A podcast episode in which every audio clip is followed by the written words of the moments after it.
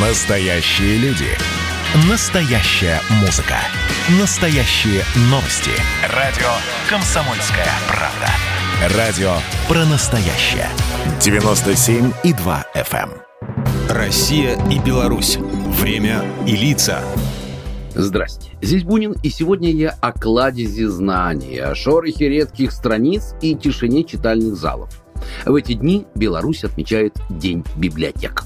15 сентября – это профессиональный праздник всех библиотекарей Беларуси. Идея и создание его было инициировано в свое время Белорусской библиотечной ассоциацией. К празднику традиционно приурочены встречи работников библиотечной сферы, выставки, дискуссии, круглые столы, научные конференции, просветительские акции и сборы книг.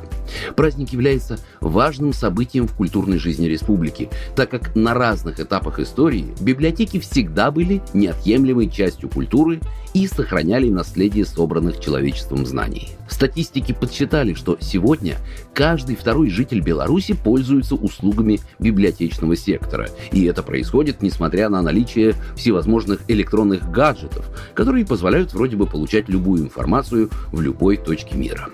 Просто дело в том, что библиотека – это не только место, где люди берут книги. Любая библиотека – это своего рода навигатор по знаниям. Разумеется, развитие современных библиотек учитывает возросшие темпы изменений, происходящих в информационном пространстве, а также в системе образования и научной коммуникации. Глобальная трансформация образовательной среды, с одной стороны, представляет определенный вызов для деятельности библиотек, но, с другой, открывает совершенно новые перспективы реализации которых не представляется возможной без обновления форм работы библиотек. Национальная библиотека, находящаяся в Минске, один из главных, как ее называют, алмазов знаний. Причем речь идет не только о наполнении библиотечных фондов, но и о самом ее здании. Светящийся ромбо-кубо-октаэдр, да-да, именно так правильно называется форма постройки, стал одним из символов современного Минска и вошел в десяток мировых рейтингов. Самая старая библиотека Беларуси находится в Гродно.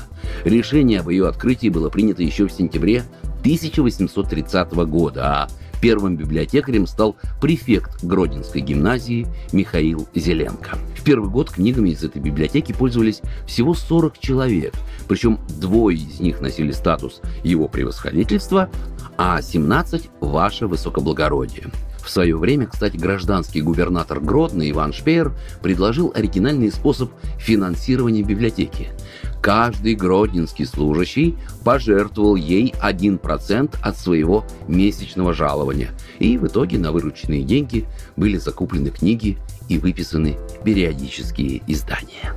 Программа произведена по заказу телерадиовещательной организации Союзного государства. Россия и Беларусь. Время и лица.